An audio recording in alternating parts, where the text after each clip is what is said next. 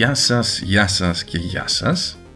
Ξανά εδώ μαζί, δεύτερο επεισόδιο κουμπιά στο ξύπνημα, τέταρτος κύκλος, τέταρτη σεζόν, πώς προτιμάτε να το πείτε, εν μέσω καραντίνας λόγω κορονοϊού, παράξενες εποχές που ζούμε αυτές, αλλά όσοι νομίζουν ότι είναι σημάδια της αποκάλυψης ή κάτι τέτοιο, ε, είναι μια μικρή υπερβολή, έχει μια μεγάλη μάλλον δόση υπερβολής.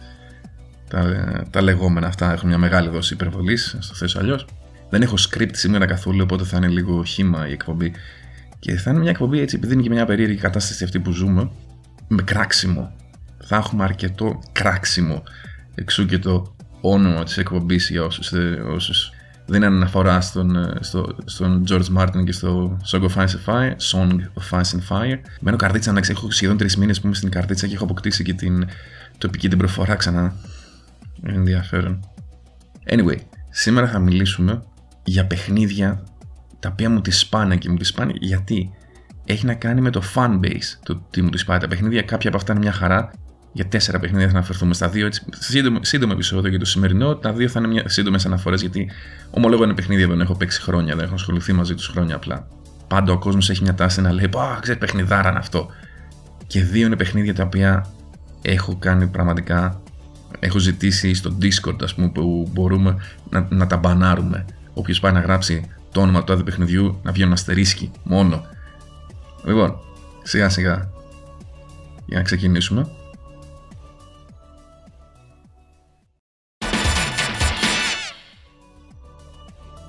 Το πρώτο παιχνίδι στο οποίο θα αναφερθώ είναι ένα αρχαίο παιχνίδι το οποίο αμφιβάλλω θυμάται κάποιος από εσάς σαν όνομα και εγώ ίσα ίσα τώρα το θυμήθηκα προσπαθώντας να.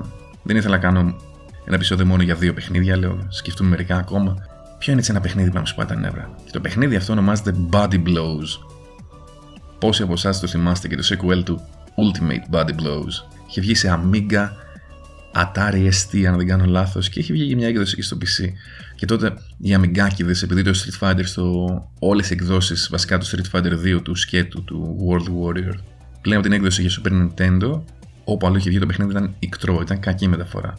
Άρα οι εταιρείες τότε για να καλύψουν έτσι το κενό που είχε αφήσει που είχαν αφήσει οι κακές εκδόσεις του Street Fighter και μιας και το Street Fighter ήταν blockbuster τότε το 1900, μιλάμε για 92-93, όχι. Άρχισαν λίγο να βγάζουν τους κλόνους του Street Fighter. Μία από αυτές τις εταιρείε ήταν και η Team 17 που έβγαλε το Body Blows. Τότε είχε του αμεγκάκιδε να σου λένε Το Body Blows είναι τόσο καλό όσο και το Street Fighter.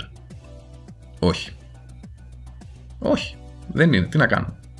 Ειδικά το πρώτο, θυμάμαι το πρώτο στο PC, εντάξει ήταν η έκδοση του PC χείριστη, σχεδόν δεν χτυπούσε τον αντίπαλο και δεν του έκανες damage κάποιες φορές, δεν ξέρω τι bug ήταν αυτά που έτρωγε. Μακάρι να είχα βίντεο να σας δείξω. Ήταν ένα decent fighting. Δεν έχει καμία σχέση με Street Fighter 2.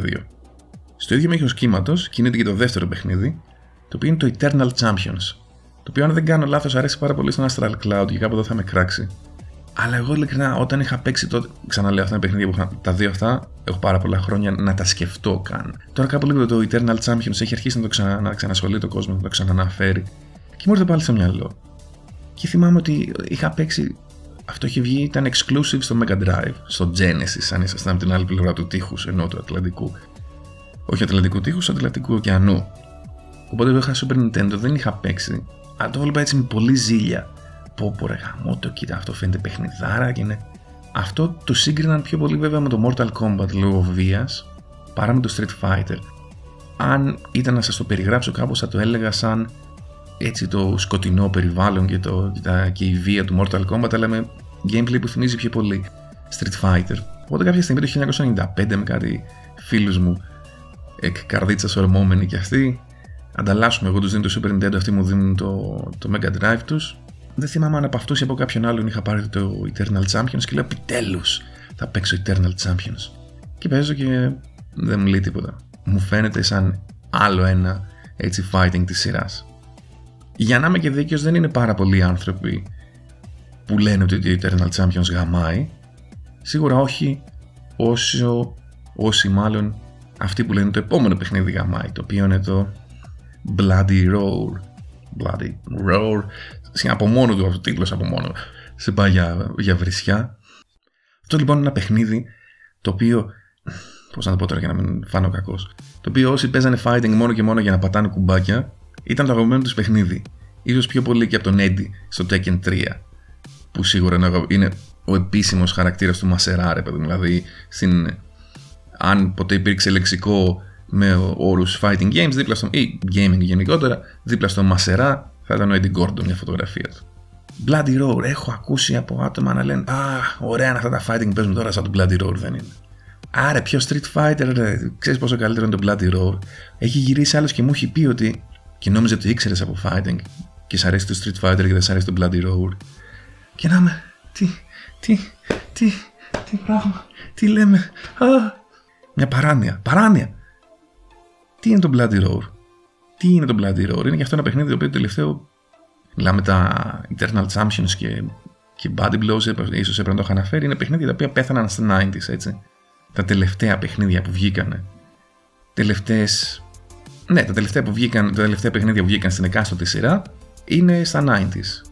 Το Body Blows νομίζω 93, 94, η βαριά 95, κάποιο Eternal Champions πρέπει να βγει το 1996. Το Bloody Roar κράτησε μερικά ξεκίνησε και πολύ πιο μετά φυσικά γιατί είναι τρισδιάστατο. Κράτησε μέχρι το 2004. Μετά πέθανε. Δεν έκλεψε κανένας, γιατί ακόμα και αυτοί που λένε ότι είναι παιχνιδάρα δεν πολύ παίζανε. Και τι είναι το Bloody Roar; Το Bloody Roar ήταν ακόμα ένας. Όταν είχε βγει το Virtua Fighter, βγήκαν πολλοί κλόνοι του.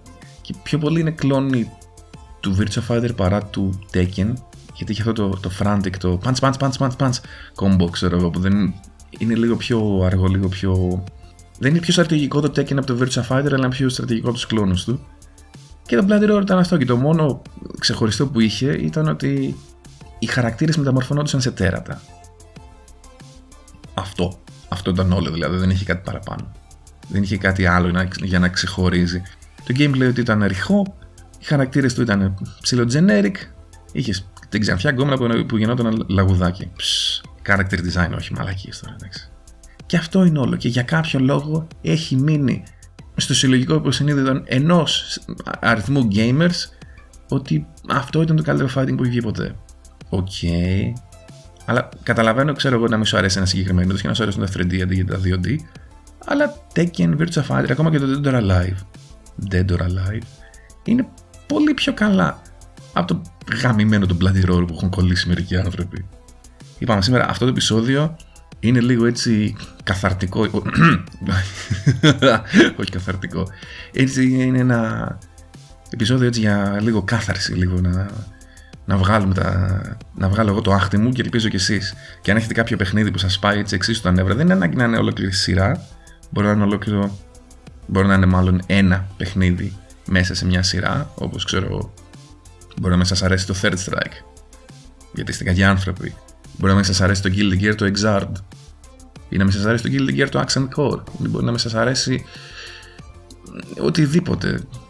Μιλώντα για παιχνίδια τα οποία προφανώς είναι μέσα σε, εκτός και, εντός και εκτός εισαγωνικών πετυχημένα τώρα άμα να μιλήσουμε ξέρω εγώ για το, το One Must Fall αυτό που βγήκε το 2008 το οποίο είμαι σίγουρος για το ότι δεν ξέρετε για τι πράγμα μιλάω ή να, να μιλήσουμε ξέρω εγώ για το το Power Rangers αυτό το παιχνίδι βγήκε πέρυσι και δεν το έχει παίξει κανένας.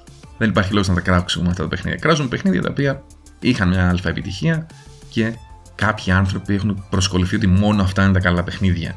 Ή μόνο αυτά είναι τα top παιχνίδια και τα άλλα τα παρατάμε. Και ο βασιλιάς αυτών των παιχνιδιών και ο βασιλιάς των ανθρώπων, μάλλον το ιερό δισκοπότηρο για τους ανθρώπους οι οποίοι δεν πολύ παίζουν fighting αλλά θέλουν να μας λένε ότι ξέρουν, δεν είναι κανένα άλλο από το γαμημένο το Tatsunoko vs Capcom. Γαμό το TVC, γαμό. Και είναι μια χαρά παιχνίδι. Και το TVC είναι μια χαρά παιχνίδι. Αλλά έχεις όλου όσου είναι οι gamers του καναπέ και ξαναλέω, αυτό το επεισόδιο μην το πάρετε και πάρα πολύ στα σοβαρά. Είναι για να βγάλουμε λίγο το άχτη μας. Ωραία. Και προφανώς όλοι όσοι, σε όσους αρέσει το TVC δεν είναι αυτό που λέω εγώ τώρα ότι είναι gamers του καναπέ. Υπάρχουν και gamers οι οποίοι το έχουν λιώσει το TVC, έχουν κάνει παπάδες και άμα παίζαμε φέρει το 100 θα με κέρδιζαν 100 Αλλά υπάρχουν και αυτοί οι οποίοι σου λένε Ελά μωρέ τώρα πιο Marvel vs Capcom το Tatsunoko ήταν πολύ καλύτερο. Ένα κοινό έχουμε και αυτοί και εγώ. Έχουν παίξει ελάχιστα Tatsunoko, ποτέ competitively και για κάποιο λόγο αυτοί κόλλησαν ότι το Tatsunoko είναι το καλύτερο παιχνίδι. Το, το Baroque, το σύστημα είναι πολύ καλύτερο από το X Factor. Σκατά στο X Factor, εντάξει. Λίγα προβλήματα έχει το Marvel vs. Capcom 3, Αλλά αυτά τα λίγα που είχε ήταν δυνατά. Ήταν αρκετά για να. Εγώ να μην έχω να πω ότι εντάξει, OK, Virgil με X Factor δεν είναι πρόβλημα. Δεν πρόκειται να σας πω ποτέ ότι δεν είναι πρόβλημα. Σίγουρα είναι. Αλλά δεν μπορείς να γυρνάς και μου λες και να μου λες ότι το Baroque είναι καλύτερο. Το Baroque, για όσους δεν ξέρετε, ήταν ότι όσο είχες Red Life, έτρωγες ένα hit, ξέρω εγώ, ή ένα κόμπο, το μισό το health το έτρωγες κανονικό damage, το άλλο μισό το έτρωγες σε red life. Άμα τον άλλαζες το χαρακτήρα, μπορούσες να το γεμίσεις το health αυτό. Όπως είναι στα περισσότερα versus παιχνίδια αυτού του στυλ της Capcom. Αλλά το Baroque ήταν ότι όσο είχες τέτοιο κόκκινο health, μπορούσες, ήταν σαν να ανοίγεις X Factor με μικρότερο bonus ναι μεν, αλλά όσο είχες red health, είχες τα, τα πλεονεκτήματα που σου δίνει το X Factor. Είχες ένα μόνιμο X Factor. Σου λέγανε το Marvel αν είχε X Factor, θα είχε Baroque, θα ήταν καλύτερο. Να είχε Baroque, να είχε η Phoenix όποτε ήθελε και η απλή Phoenix που έπαιρνε το καλύτερο bonus από το X Factor. Αν δεν κάνω λάθος, στο, στο Vanilla Marvel 3. Οι χαρακτήρες αυτοί που παίρνουν τρελό bonus από το X Factor δηλαδή το έχουν συνέχεια. Αντί να είναι ένα flat πράγμα το οποίο μπορείς τουλάχιστον να υπολογίσεις πότε θα το ανοίξει ο αντίπαλος και να τον περιορίσεις εσύ αν παίξεις έξυπνα. Ο κάθε φορά που τον χτυπάς να ανοίγει μπαρό και να ξύλο έτσι. Virgil για πάντα. Ποια στρατηγική, ποια, ποιο balance, γιατί πράγμα μιλάμε. Ένα είναι αυτό. Το άλλο είναι σου λέει όλοι οι χαρακτήρες έχουν air dash. OK, okay. σας πέρασε ποτέ από το μυαλό ότι ίσως κάποιοι χαρακτήρες να, μην να μην είναι καλό να, να, είναι καλό να μην έχουν air dash. Συν ότι πάμε και στην όλη, στην όλη φάση της ε, της ομογενοποίησης που έχουμε αναφερθεί στο παρελθόν. Κάποιοι χαρακτήρες καλό να έχουν το δικό τους χαρακτήρα. Δεν είναι ανάγκη να είναι balance στο παιχνίδι για να έχουν όλοι έρντα. Δηλαδή, άμα είχε έρντα ο. Άμα είχε καλό έρντα ο Zero, φαντάζεστε θα γινόταν. Άμα είχε, κανονικό, άμα είχε έρντα στην κανονική του μορφή χωρίς Devil Trigger, ο, ο Virgil καταλαβαίνει τι θα γινόταν. Δεν είναι ανάγκη να έχουν όλοι τα ίδια για να είναι balance ένα παιχνίδι.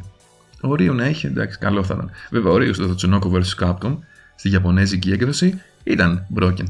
Στη Ιαπωνέζικη. Ξανατονίζω. Γιατί το Tatsunoko είχε δύο εκδόσεις. Έβγαλε μία στην Ιαπωνία. Ήταν το arcade που βασίστηκε στο hardware του Wii.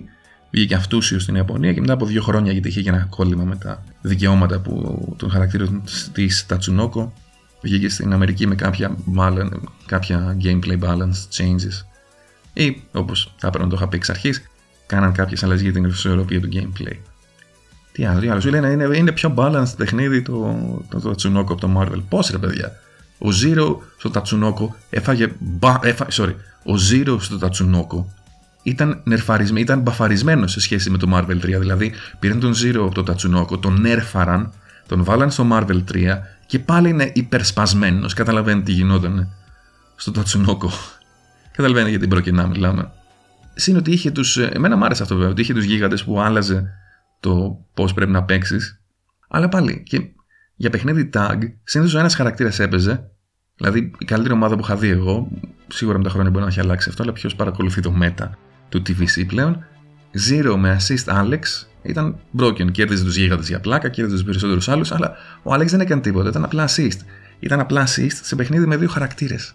Δηλαδή ο ένας έπαιζε. Δηλαδή πού είναι το, το tag. Και όλα αυτά ξαναλέω ότι άμα σας αρέσει εσάς το TVC, τι λόγος μου πέφτει εμένα; Εγώ αυτό που δεν μπορώ είναι αυτές οι δηλώσεις που Α, το TVC ήταν καλό παιχνίδι. Πού ήταν καλό, έπαιξες. Όσο έχω παίξει εγώ, έχεις παίξει κι εσύ. Και αν είναι τόσο καλά αυτά τα παιχνίδια, γιατί δεν παίζει ακόμα κάποιος; Γαμώ το κεφάλι μου, γαμώ. Υπάρχει ένα κινέζικο fighting το οποίο λέγεται Shango Fighter, το οποίο έπαιζα εγώ στο PC το 1993 γιατί δεν είχα τίποτα άλλο να κάνω, μπορεί να είναι και 94. Γιατί κάποιε φορέ καθόμουν στο PC γιατί να κάθομαι στο Super Nintendo μου, γιατί να κάνω 5 βήματα για να παίξω Street Fighter στο Super Nintendo, ήθελα να παίξω κάτι στον υπολογιστή. Είμαι λίγο βλαμμένος. Και έπαιζα ένα πράγμα που λέγεται Shango Fighter. Τώρα, αν με βάλεις, θα παίξω. Εσύ θα παίξετε TVC, θα παίξετε Bloody Road. Hm? Για πείτε μου. Well, I got the picture. Αυτά νομίζω το έβγαλα από το σύστημά μου το κράξιμο που ήθελα να ρίξω. Για πείτε μου και εσείς στα comments, στο discord κάπου, πείτε μου ποια είναι τα παιχνίδια που είναι έτσι σε αυτό το στυλ σας πάνε τα νεύρα, έχει, έχει ενδιαφέρον. Επίσης πείτε μου αν θα θέλατε να κάνω έτσι ένα επεισόδιο, σε, τώρα με, με αφορμή το Shango Fighter, το οποίο δεν είναι σε αυτή την κατηγορία, κάποια παιχνίδια έτσι, ξεχα... επειδή ξέρετε είμαι και δεινόσαυρος, ε, να μου πείτε κάποια παιχνίδια fighting, είτε να αναφέρετε εσείς κάποια παιχνίδια που θεωρείτε ότι τα έχει ξεχάσει ο χρόνος, είτε να θέλω να σας πω κάποια από τα δικά μου που έπαιζα όταν ήμουν μικρότερος και ακόμα παίζω, άμα μου δοθεί ευκαιρία, έτσι για, το, για τις εγκυκλοπαιδικές γνώσεις του θέματος. Τέλος πάντων, αυτά για την ώρα. Έτσι όπως είναι η κατάσταση, μάλλον θα ξαναβγάλω επεισόδιο σύντομα. μέσα σε όλα είχα φτιάξει το. Δεν ξέρω πώς ακούει, πώς θα ακούσετε το σημερινό επεισόδιο, γιατί έχω ένα άλλο λάπτοπ. Το άλλο το λάπτοπ που είχα έσπασε η οθόνη του. Ενδιάμεσα είχα φτιάξει βέβαια το, το Yeti, το οποίο ξαναχάλασε. γιατί είναι ενδιαφέρουσα η ζωή. Τέλος πάντων, τώρα με τις καραντίνες και τις ιστορίες είναι. Τραβιέται η κατάσταση και για να φτιάξεις podcast και για να ακούσεις. Οπότε λογικά θα, δεν θα μου πάρει πάλι δύο μήνες να, να βγάλω επεισόδιο. Τέλος πάντων, αυτά λοιπόν για την ώρα. Σας αφήνω. Ευχαριστώ πάρα πολύ όσους καθίσατε και ακούσατε το επεισόδιο μέχρι το τέλος. Θα τα πούμε στο επόμενο. Adios.